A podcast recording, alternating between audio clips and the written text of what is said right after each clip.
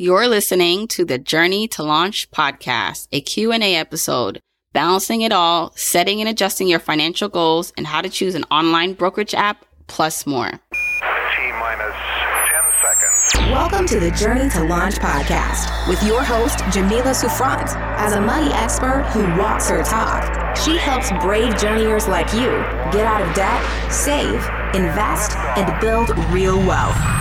Join her on the journey to launch to financial freedom in, in Five, four, three, two, one.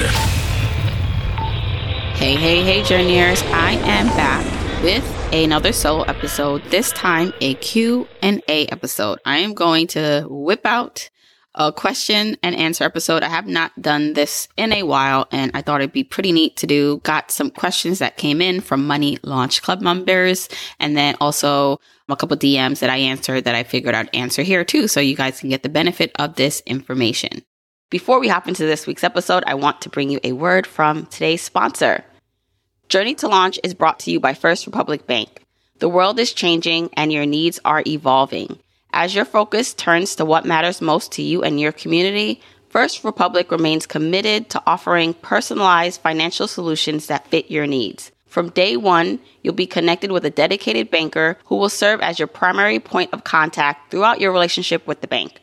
They'll be there to listen to you, understand your values, and meet you on your financial journey. Your banker can offer solutions that support your goals at any stage, from setting up a personal checking account to refinancing household debt to buying a first home.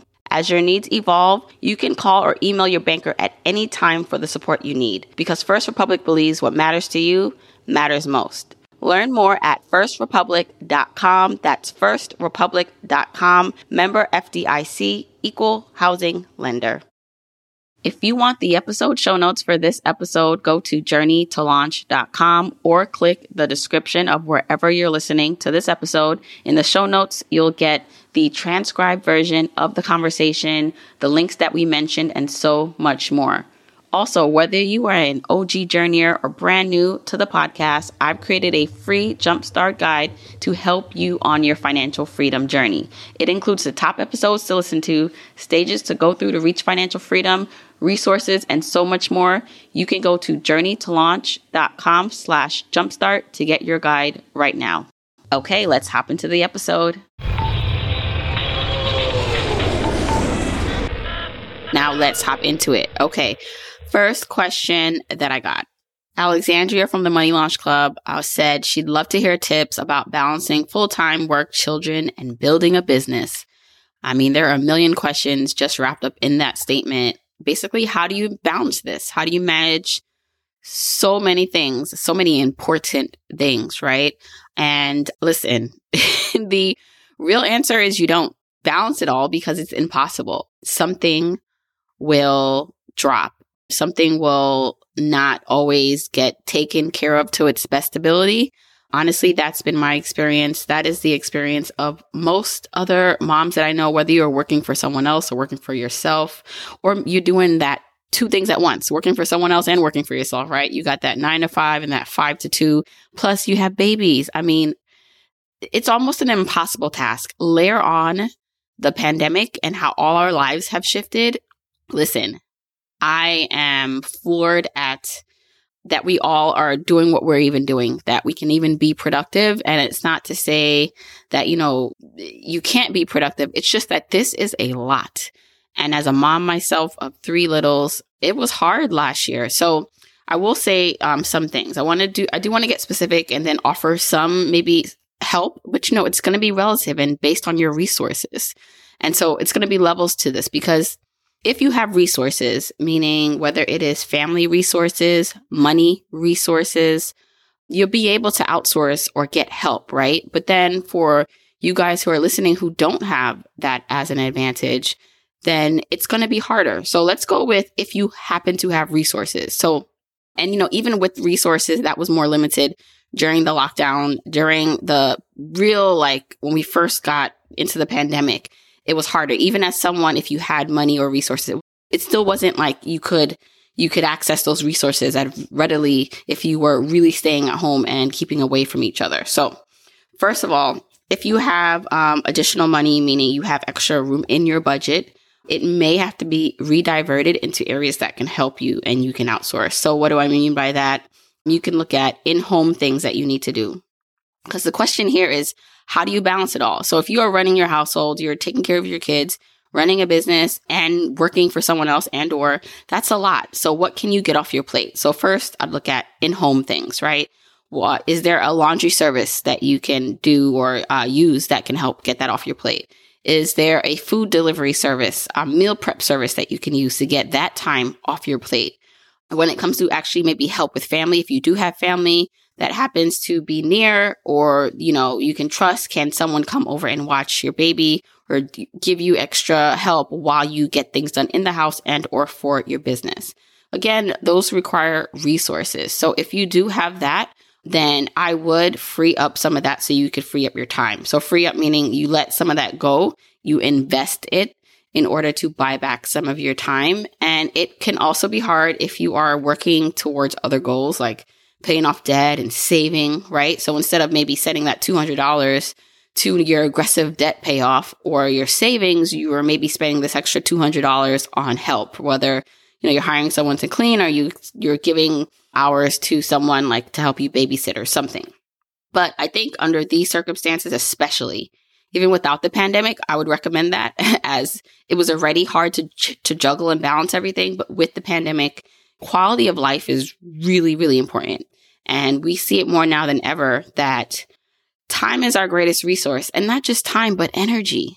So I used to say, you know, like most people, time is our best resource. So yeah, money is important, but listen, you can get more money, but you can't get back time. But even with time, you can have time, but no energy, right? You can have time. Imagine the people who worked until, you know, hated what they did, worked until like 65, 75, and then now they have the rest of their life, but they're not in the shape that they were in, you know, when they were younger.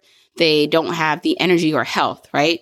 So energy and health I would say energy, right? Having the energy to do something. Because imagine if you had all the time in the world, if you don't have the mental and emotional energy to do anything, that's your life resource right there.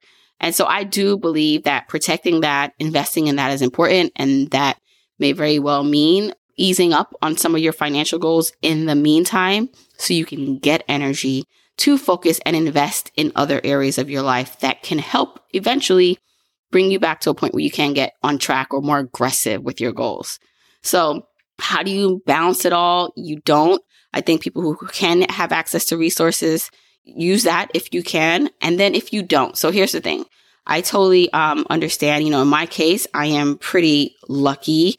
I have, you know, my aunt who watches my youngest. So my daughter, she's two. And then, you know, I'd have my two oldest and they started school again. Now, I don't know. I'm recording this a few weeks, you know, before this episode is released. And who knows, there may be a lockdown again where school is no longer an option. But during the pandemic, they were home and I, it, you know, it didn't matter if I had resources. My, like when my older boys are home, they want to be with me. so it was impossible to get work done. So I am lucky in a sense that I have the option to send my kids to school now where I feel comfortable to send them. I'm lucky to the fact where, you know, I have a spouse. I have a partner who is an equal partner in our household. So I can tell you this. I don't do laundry. He does laundry. He washes most of the dishes and he does most of the cleaning, right? And if I had to do all those things on top of what I was doing, I mean, come on, you, you get an episode like once a month. Okay. So I think too, it's like comparing yourself. If you are comparing yourself to other people, you don't know their resources. You don't know the kind of fuel they have behind them that allows them to go as fast because I can guarantee when I was like, we were in lockdown, I did not feel as productive. Now at least I can get a couple hours, a couple hours in of work un- uninterrupted.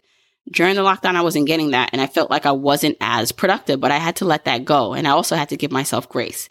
And then for the, you know, moms or dads listening who don't have resources or help, you know, the way that I do or some people do, it's hard. It's hard. And so I want to salute you on getting it done, even if getting it done is just like having enough energy to give your kid a hug and, you know, be nice to them because you have to pour into yourself first to have that energy. The other thing I want to say is that you can't over analyze and have the guilt of things. So another way that I get things done, my kids are on their iPad. If I have to get work done and they're home, I have to give them their iPad, right? And so, sure, do I have guilt about that? That I'm not constantly doing, you know, arts and crafts with them? Sometimes, but honestly, like I know what it is and the type of things that I need to do. And sometimes giving them my iPad, letting them watch TV is how I can get things done. So, all that to say, how you balance it all, it's hard and impossible. And so stop trying to do it all. If you have people in your life that can help, a partner, ask them for more help if they're not helping um, domestically or, you know, let them know you need a couple hours to focus. You may have to give in sometimes and give your kid that iPad. You know, you have to just do what you can. And then if you do have resources and you do have money, if that can help you free up your time so you can invest back into your business, into your self care, even just to take a nap, do that. Do that. A more rested parent, mom is able to then pour better into her kids, his kids, into your business, into your work. And then that then multiplies even better. That gives you the reward in terms of, you know, it compounds um, in the other way, not just money, but with love and attention and the wealth of relationships around you. Last thing I'll say on this is don't be afraid to take your foot off the gas. So oftentimes we are very ambitious. I know I'm very ambitious with the things I want to do and, you know, how fast I want to get there. But if you are juggling all these things, then you may not be able to do it as fast as someone who's single and doesn't have all these pulls, you know, of time, of resources, limited time resources, right? So they may be able to, you know, get that blog post, podcast done, post on social media, do all the things. And it's like the thing you did this week was you wrote that blog or you just posted on social media, right? It may be a little slower at first, but it's okay to go slow. Let your foot off the gas if you put your foot down too hard, you might crash and burn, and we don't want that. All right, so the next question I'm going to answer is from Monica. So, Monica from the Money Launch Club says, Any suggestions for finding one's focus and setting future financial goals when we're struggling to get through one day at a time?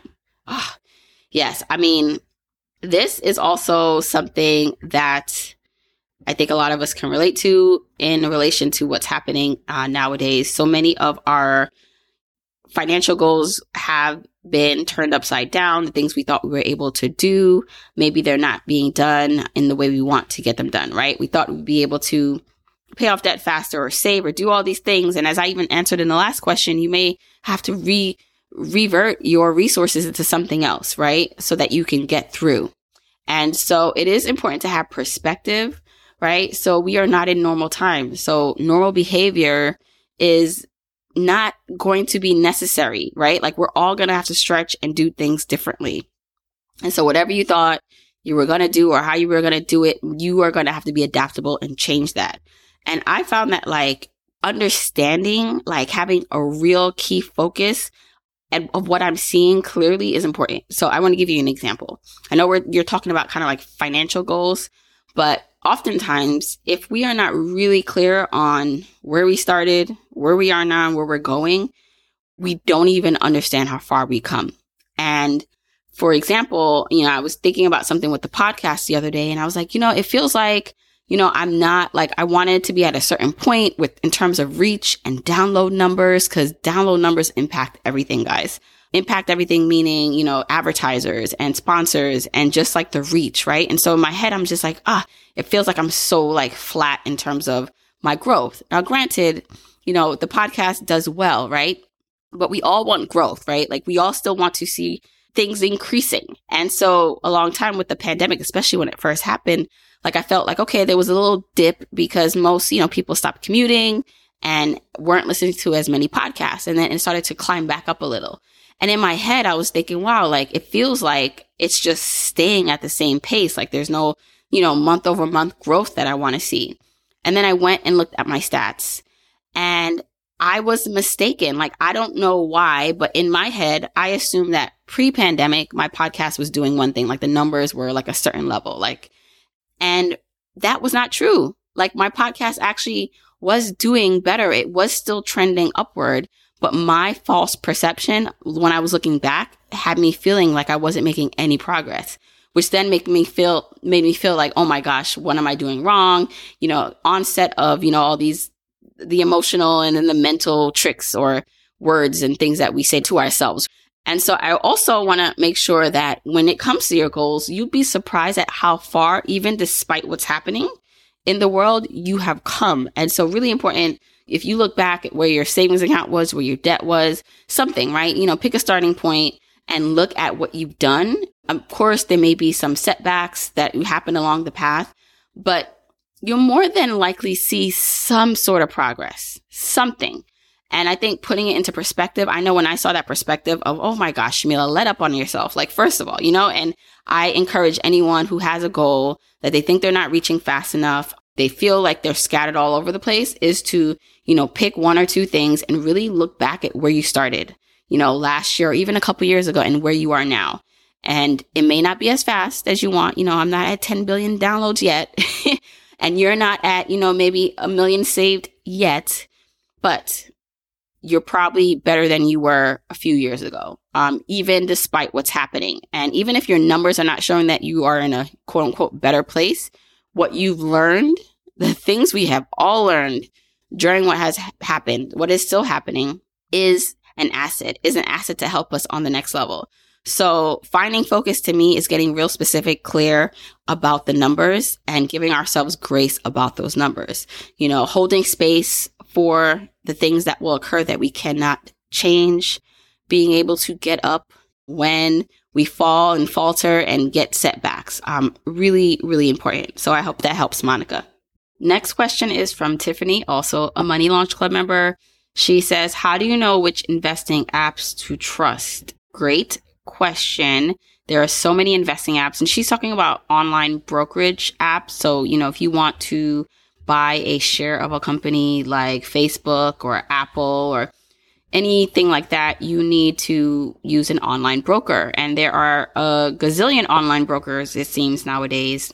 You know, you want to make sure that the online stockbrokers are operating in the United States and are governed by US laws and regulated by the SEC and members of FINRA and SIPC. So you can check brokercheck.finra.org if you want to check for a specific individual that claims they're a broker or for a firm. Again, that's brokercheck.finra.org. That just helps you figure out and makes you get informed information about the brokers and brokerage firms and providers that you may be looking into. The other thing, right? Like there's so many ways in which you can judge an online broker, right? You know, like, and when I say online broker, I'll just like run down a list. None of them are paying me um, for this. This is not an ad for anyone or an endorsement, but just want to give you an example, an idea of like what like some online brokers are.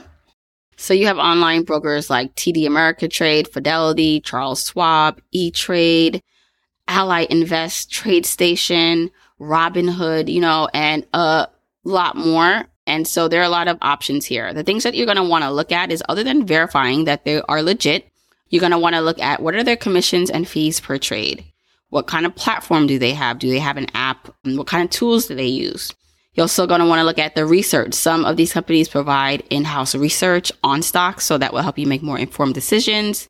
Again, is there an app that you can download? Can you trade on your phone? If you are trading and more actively trading, you're going to want responsive platforms that you can get in and out of trades if quickly. You're also going to want good customer service. You're going to also want to understand what they offer. Do they offer education with their platforms? To me, this is huge because, you know, I am a more fan of a, like a long-term investing strategy and simple investing, like investing in index funds. But I am also, you know, okay with, you know, whatever you want to do as you, you know, if you are interested more into picking specific stocks and still holding them long term and or trading, like short term trading, and that works for you, then good. I just want you to be educated. So are these platforms um, giving you the education and support that you need to make the good decisions that you need to make?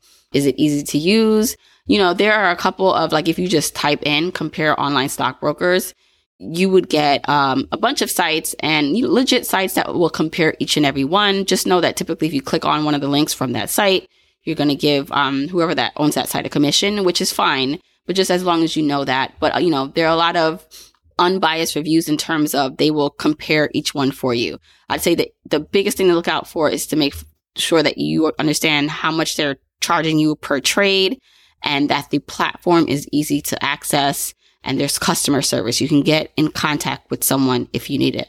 All right. I'm also going to answer a couple questions that came in through Instagram. This came from Farah. She was asking about buying a property. So she says she has current property. I'm going to read it actually right now, um, verbatim. She has property. She wants to buy a second townhouse. She bought her first one at 26 and she's having some roadblocks in terms of she can't get funding. She can't get a mortgage for the second one she wants to buy. And she understands that her DTI and credit score play a role, but she really just feels like she's just getting the runaround and things are just not getting approved. So this is a good question because if you are leveling up in this way, you already have a home, an investment property, or you just want to expand your portfolio. Like, how do you do that? Um, you know, one of the things I want to talk about is DTI. What is DTI? DTI is debt to income ratio. So if you are going out to potentially get another property on top of the property and mortgage you already have, they're going to want to understand what your debt to income ratio is. It's the percentage of your gross monthly income that goes to paying your monthly debt. Right. And so typically, you know, there are different um, levels um, that they want to see, but a ratio is 36%. That's a general rule that they want to see your DTI does not pass 36%. That means your debt is not more than 36% of your income. So if you add on a new mortgage into that and that puts you over their DTI range, that is going to be an issue. They will probably not give you that mortgage because you are more of a risk for them. Same thing with credit, right? So if your credit is not great, then that'll be an issue. Um, I did write back a little bit with Farah and she gave me some more information. You know, her credit score is pretty good. And one of the things that she said is that, you know, I, cause I asked her, I said, what did, what was the reason? Cause she said she got denied a few times. And I said, well, what was the reason that they gave you? And she was like, well, they're not really telling me, right? So that's my biggest red flag is that if you're dealing with a broker or realtor, they should be explaining to you things. Uh, they shouldn't be, you know, giving you a runaround or giving you vague answers. These people are working and making money from your transaction. So therefore they should be able to explain things. So I suggested to her to look for another realtor, to look for a broker that can help her and she brought up the comment that she didn't want her credit to be impacted. And, you know, if you're doing, going for pre-approval letters from mortgage companies, typically they, they may not be pulling like a hard pull, like they're doing a soft pull on your credit. So that should not impact your score. So, you know, you may want to just ask them like, okay, what kind of credit pull are you doing? Like, is it a hard inquiry or is it soft? You just get a confirmation, but typically that should not negatively impact your score. But listen, if this is something you want to go after, then you're just going to have to keep going. Um, my biggest thing is getting representation and people who can actually help you. Maybe it, you need to go out into the community, go to churches, see what other people, who other people have used. Maybe you can get a, another recommendation. But I told her, you know, not to give up. I mean, if your credit score is good, if you have a decent DTI, because at the end of the day, yes, the DTI is going to prevent the lender from lending to you, but you also yourself don't want to be over leveraged, especially in times like this. While there are some good deals out there, it is a bad time. It's never a good time, but it is especially a bad time to over leverage yourself. So just be careful with that. But I wish you the best of luck, Farah. So keep me posted on what happens on you going after that second property. The next question was another DM from Brittany. She says she has a few savings accounts for different goals, one with 10,000, one with six, and one with three, and an emergency fund with 25,000. Okay, go Brittany.